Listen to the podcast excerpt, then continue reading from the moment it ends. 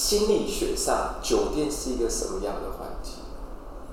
心理学上酒店是怎么样的环境？对，嗯，它应该比较像是，就是比如说我们在需要分哪一类的酒店吗？比如说商务酒店，绝对不会是指商务酒店。商务酒店是就是住宿八大的八大的八大酒店，因为八大酒店基本上也是林立坚很爱的一个。你去吗？话题啊，叔公去吗？婚后不去，婚后不去。对，但是我们很喜欢知道有人去啊，然后就是拿来很喜欢知道，告诉李金伯公，李建功我屁哦。对对对，我台语很烂，一直要绕台。不过它这个还是比较像是，比如说我们在学那个人格特质分类的时候，我们有一种是人格因素论啊。人格因素就是它有很多种类型，很多种类型。那你说酒店八大行业会不会是其中一种类型？当然还是有啊。比如说现在呃年年轻人之间最最常讲的，就是说啊这个是八加九气息，哦或者呃或者是说哦这个就是呃呃高富帅的，就是呃富二代气息，哦就是当然还是会有这样子的分分别跟差异。可是心理学上有没有特别说酒店就是怎么样子的一种？类型的话倒是没有，啊，倒是没有直接这样讲。可是我们，我们确实会在就是我们自己平常的互动当中有一个约定俗成，认定他的那种样貌在那因为像刚刚提到，就是安置中心会有一些就是心理健康上面的一些隐忧。嗯，对对。那酒店的部分会不会有这样子的？这个肯定是。呃，会有隐忧啊。好，我觉得心理间这种隐忧，我我觉得我可能要跟观众朋友说明一下，就是因为心理师真的很容易看起来暧昧不清跟暧昧不明，哦、是因为我们很我们在被训练的过程当中，我们尽可能知庭笑开怀，就是你们会发现律师跟心理师会有不太一样，因为律师会非常的呃，就是绝对，或者是就是哎那个东西就是白纸黑字，可是，在心理师的观点里面的话，我们会比较用中性的词，就是不带。不带就是评价，比如说叔公刚刚说的这个是会不会有隐忧？那这种词在我们训练的过程当中，我们就会铃铛就会响起来，我们就会说，哎，我要用这么负，我们会用这样负向的形容去形容这件事吗？对，那这个跟呃另外一个另外一种思维的脉络比较有关，就是但是如果讲这个可能就太深了。就是这边就不说，不过我还是想说一下，大家有兴趣去查一下，就是后现代的思维，对，后现代思维会去提这个东西。好，所以可是你如果我换个方式说的话，在酒店里面会不会有酒店可能发生的议题，或者是它这样子出现的状况？我觉得当然是会有的。比如说，呃，我在里面会有一种就是很不安全的依附关系啊，我你会很常听到我会讲一个不安全依附关系。那这里面它可能会形成一种就是。呃，一个关系的建立它是不稳定的，它可以随时来来去去，随时进进出出，所以里面的一种呃建立起一个稳定的关系的这样子的一个状况，就会开始产生在酒店的环境里面啊。比如说我作为一个酒店的呃女子常客，对，对啊，作为一个酒店常客也好，或者作为一个酒店的女子也好，那比如说呃，我们俗语常常在说的逢场作戏。那在这种场合上面的话，当然就很常被发生在这个里面。Oh. 对，就是我只是配合这个场面去演一下演演出，所以你要在这个里面找到一个稳定的关系，那你可能要通过重重的考验，对啊，那你也有可能会在这一次的互动里面形成你下一次的后后怕。大陆人会讲后怕，就是哎，我上次被骗，我现在我能不能再相信这段关系？啊，oh. 所以在复杂的关系彼此一直重复建立。摧毁、重复建立、摧毁这样的一个过程当中，我肯定对我的亲密关系会有很大的影响。嗯，因为这个就是我们以前如果说谁谁谁长久店，我们就会觉得就是啊，你们温暖，啊，他们家庭就没有温暖，是是是。那其实跟刚刚跟就是小仙跟龙哥也是有点类似的。嗯嗯嗯。那就是在心理学上，有没有就是所谓的家庭温暖大概是什么样子？家庭温暖啊，对，嗯，是有的。那这个东西的话，也是一样，不同的学派有不同的说法。OK，不过里面有一个最常说的就是界限啊，哈，界限这个词，就是我跟我的呃呃，就是家里面的其他成员的界限。好，那那个界限的话，就是当然我们会希望它是一个就是呃疏近远离刚刚好的。亲疏远离刚刚好的一个状况，我们当然不会希望说他的那个他的那个一太过紧密啊。比如说专业上面来说，你如果太过紧密的话，我们可能会觉得你是很粘黏的，你的关系彼此太过粘黏，彼此摄入太多，你的界限不不清，我们可能会说这个叫做界限不清。可是如果你又太远离、太疏离，我们就会说你这个是关系疏离。嗯，哦，所以有、啊、破音。人家说有没有一个确切的，就是说怎么样就是刚刚好？我们可能就我们不会说啊，你这样刚刚好。我们可能会说你这样子是呃不会太远，也不会太近，或者是我们可能会说啊，你这个这样子关系太纠缠了，或者是关系太疏离了。哦，可能会用这样子的方式来做判断。还是要依照就是个案的。对对对，然后我觉得那个有主观的主观的认知在嘛，比如说这个家庭里面有一个隐藏的隐性家规，比如说心理学上面会想说这个家规有的是隐性的家规，有的是显性的家规。显性的家规是呃大家今天晚上七点八点就一定要上去书房念书，比如我小时候是被爸爸这样规定的。那一个隐性的家规是可能我们家出门的时候都会说一下，大家没有大家没有特别讲，可是我们今天出门的时候，我们说哎妈妈我们去哪里哦？爸爸要去哪里哦？可能就简单说一下，这就是隐性的家规，就没有一定被规定出来的。对，哦、嗯，所以听众朋友也可以想想看，你们自己家有没有一些隐性的家规或者是显性的家规？你说隐性家规？对啊，灵力好多，灵力很多。对啊。我以为叔公是很 free 的，就是不太不太理家规的。我就是家规。越是这样子的人的隐性家规越多。嗯，就是我越没有。越没有展现出来显性的家规的话，我的隐性家规就越多。可是这个这个在关系上面有时候会有一些，这是不是人家会觉得他很龟毛？嗯，对，会会变得很龟毛，就是哎，怎么就是拿捏不定？那、啊、如果这个人他刚好个性比较稳定，那他就会很呃。他就会比较受人家的尊敬，可是有些人他的家规会依循着他自己的喜好而变动，那这个就会比较讨厌。欢喜欢的。对对对，就会比较。金伯就是这样。金伯就是这样，是不是？对对。依照自己的喜好。上了年纪越来越严重。对。比如说一下子可以，一下子干湿分离没关系，一下子干湿分离。一下子十点以前回家，一下子九点以前回家。对对对，完全依照自己的性。开心来说，这个其实就会在，就是我们以我们过去两三集里面其实一直提到的，这样子的东西，其实也会成为我们关系慢慢变远的一个可能的原始点。对，就是我们我们在这个里面很多小小的摩擦，我们没有把这个东西谈清楚。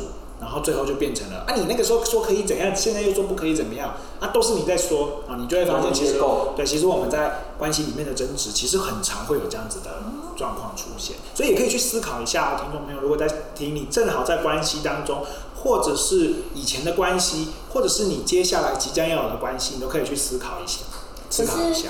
嗯，例如说金伯哈，他会这样反反复复的人，他不会觉得自己反反复复啊？对。哦，所以这个才需要讨，就是才需要静下来讨论嘛。就是我需要再跟你谈谈看啊。那呃，如果你有理由的话，他有时候可以谈，有时候不能谈，一样方向。来心理智商所。对对对，还是要寻求专业一些。对对对对，就是因为其实有的时候我们在情绪当下的时候，两个人是没有办法沟通跟对话的。突然这种时候，我就去跟隔壁的金伯讲。哇，你这个很精彩，你这个让他用同侪压力吗？他他对对对，就是慢慢的布布一些舆论。那你的金伯就会，你的金伯就会去收整啊。嗯。你的金伯就会偷拍你。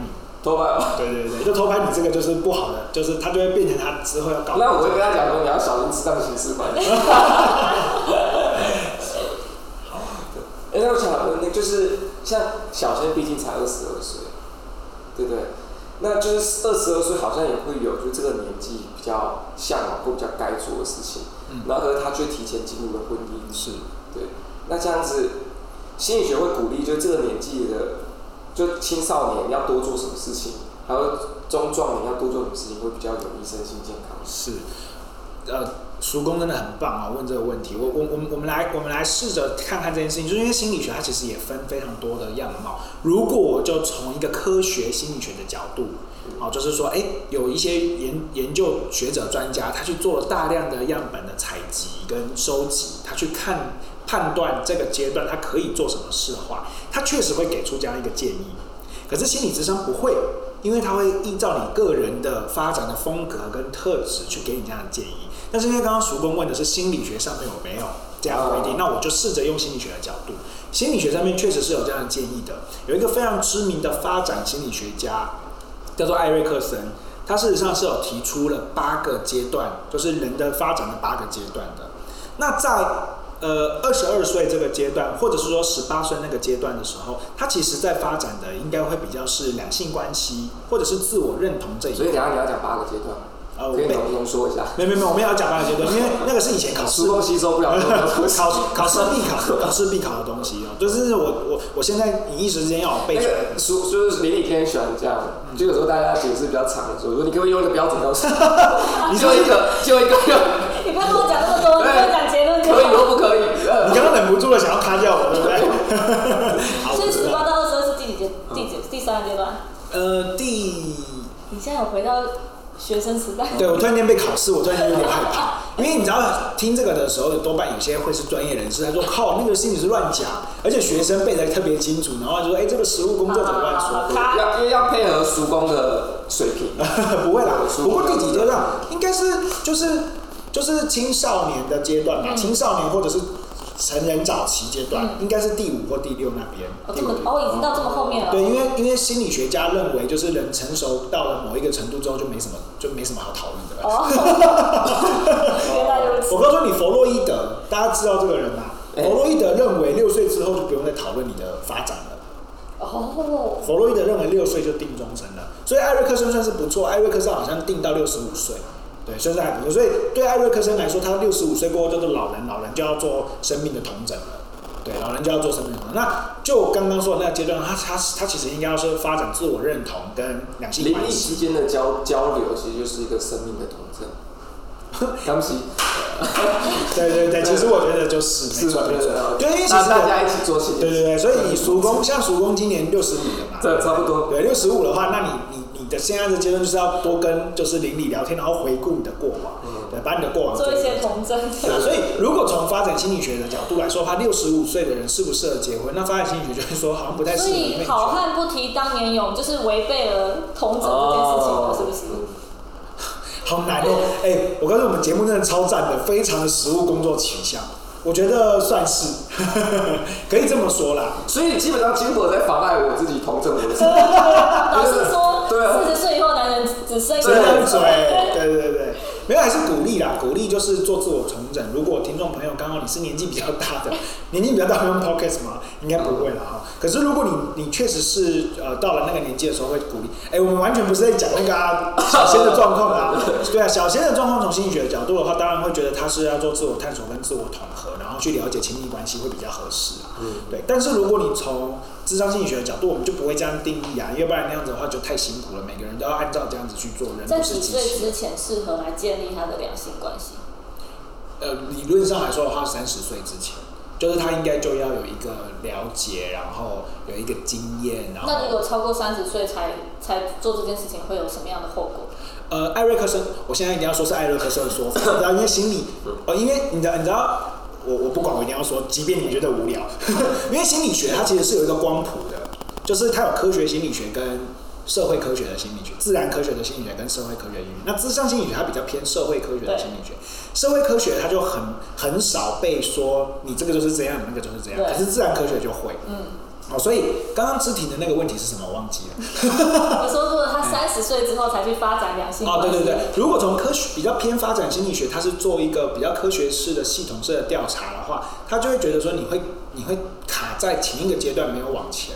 就是从艾瑞克森的说法里面的话，就是你的发展是有阶段论的。如果你没有你没有把你这一个阶段发展完的话，你可能就会变成。负面的，你在那个阶段就会变成负面。比如说，你的两性，你的两性关系在三十岁那个时候你没有搞清搞定的话，那你对两性关系的处理你就会有问题。对，他就会这样认为。所以顶多就是处理有问题而已。对对对对对。可是可是就可是因为我们就是从我的角度来看这件事的话，我们就觉得不合理啊。每个人的个别差异是很大的，为什么要用这样方式去框架一个人呢？对，我可能就会可能就比较会是从这个角度去看这样子。嗯，怎么样，叔公？我刚刚问的什么来着？我刚刚问的什么？你问的是小仙适合结婚吗？哦，年纪轻轻。对对对对对。所以其实，在这正常的状况下，应该要鼓励小仙去上学，就是探索。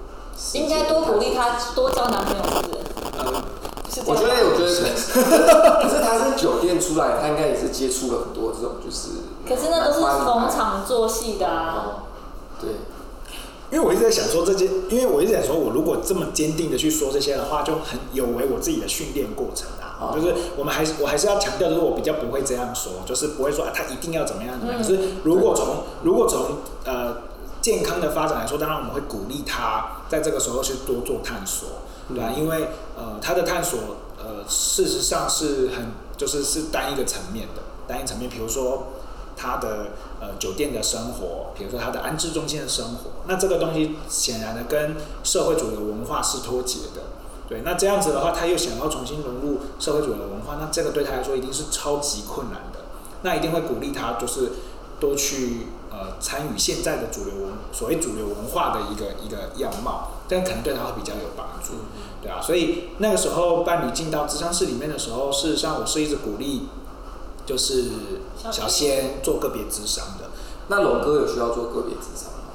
其实龙哥在那个过程当中也蛮受苦的，我自己觉得，我自己觉得他在那个过程当中是受苦的，因为他其实是爱小仙的，可是他需要，他就需要冒，他就需要抱着一个，我觉得他自己也会有一个风险，因为他他其实也不知道这个探索世界的女孩子会不会到时候真的离开他，这也这也是很难说的，对啊，所以当时我跟他们说的是，我觉得你们两个都有一个赌注在。然后就是在这个关系上面，你们接下来面临一个赌注，一个赌注是我呃从男方的从龙哥的角度来说的话，你你你你会有一个，因为我爱他，所以我给你更多的空间，可是我有可能要承担之后风失去你的风险。好，那女方的角度就会是，因为我想要探索自己，可是我可能要背负着一个有一天我可能会对不起他的可能性。那这个东西就会在你们关系里面形成一个很特殊的状况。那这个就会在咨商室里面的时候做讨论。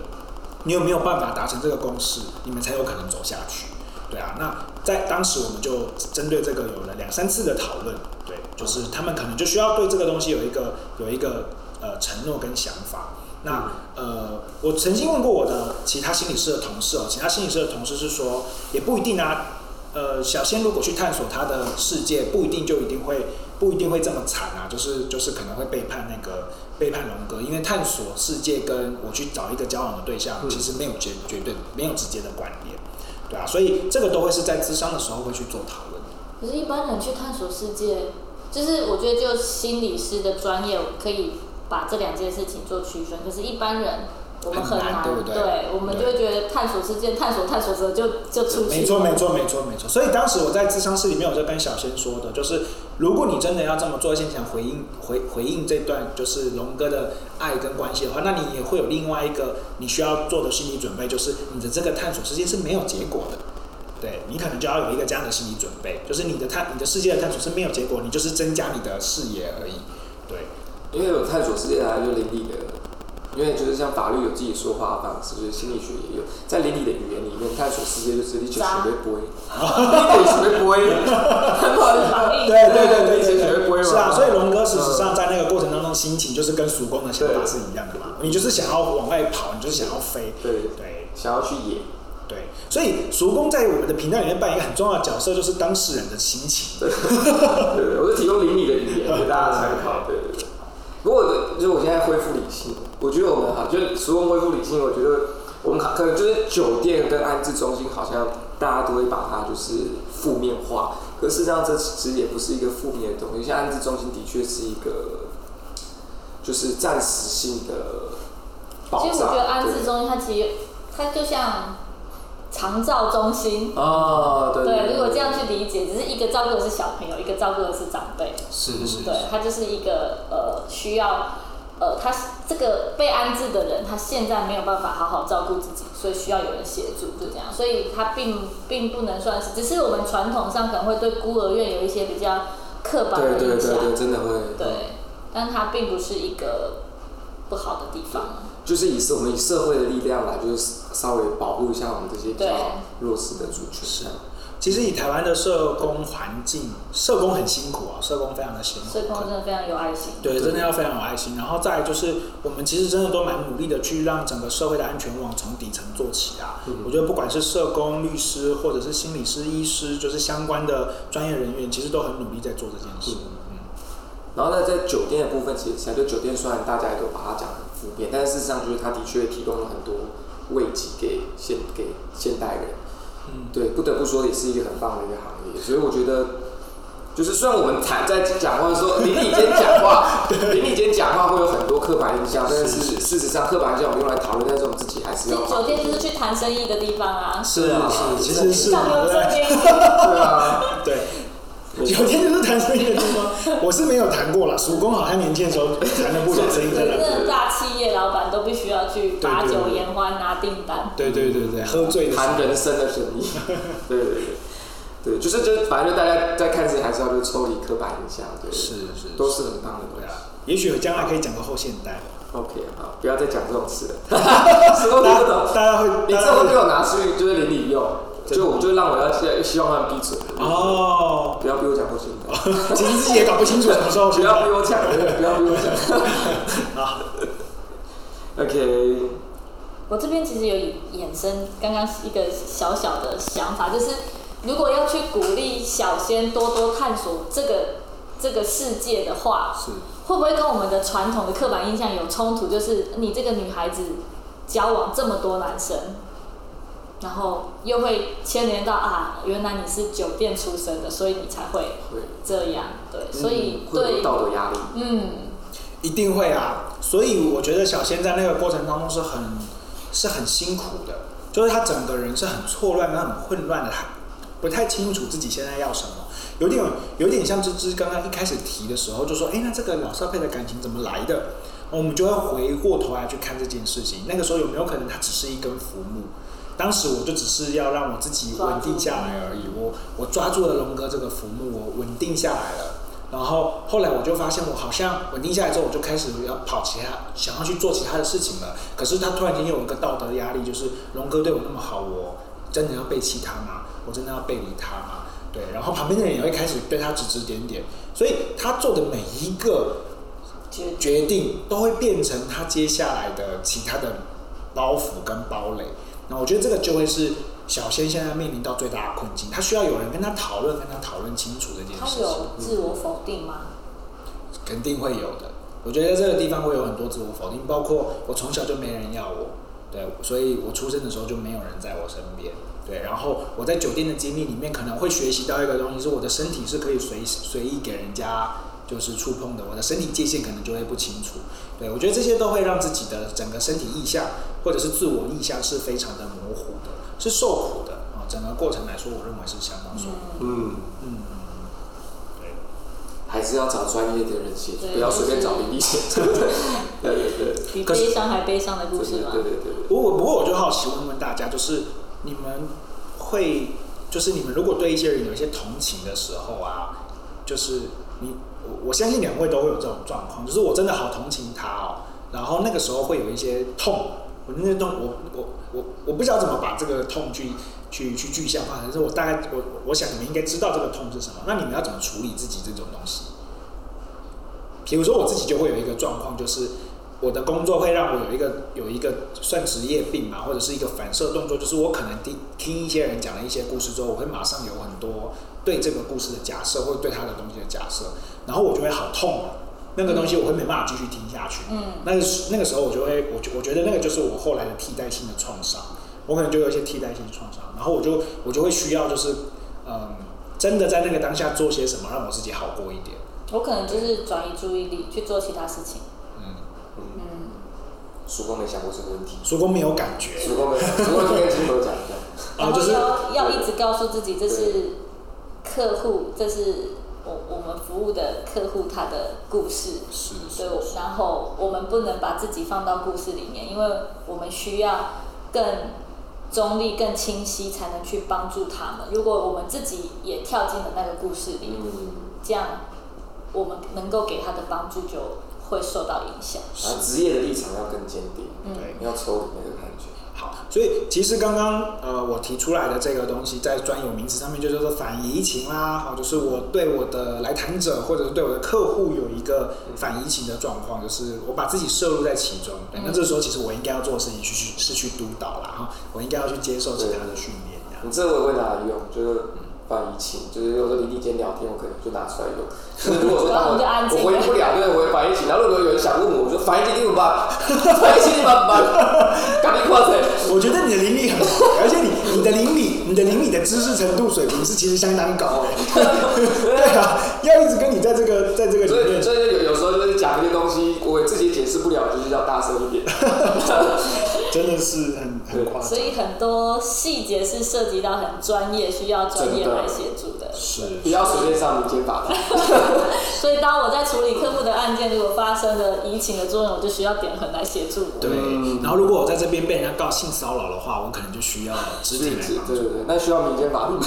需要，就是就是有时候听到一些法庭是舒压用的。对对对，就是听到一些太离奇的东西，然后既没有官司，然后也没有个人的移情的问题的时候，我就会去找叔公好好的聊聊这件事情。对，好，那我们今天呢，我们就用这样子的几个。呃，问题哈，透过一些比较有有趣的方式来跟大家做这样一个故事的分享。那各位听众朋友，我们刚刚呢事实上也有讨论过，如果你们有自己喜欢的故事，或者是你们自己遇到状况跟问题的话，也可以来信给我们，然后我们会在呃这个过程当中去做一个呃讨论，然后如果有机会的话，也可以变成我们频道里面讨论的一个主题。那今天的 RICU 关系加护病房就会到这边结束，我们下周见喽，拜拜拜。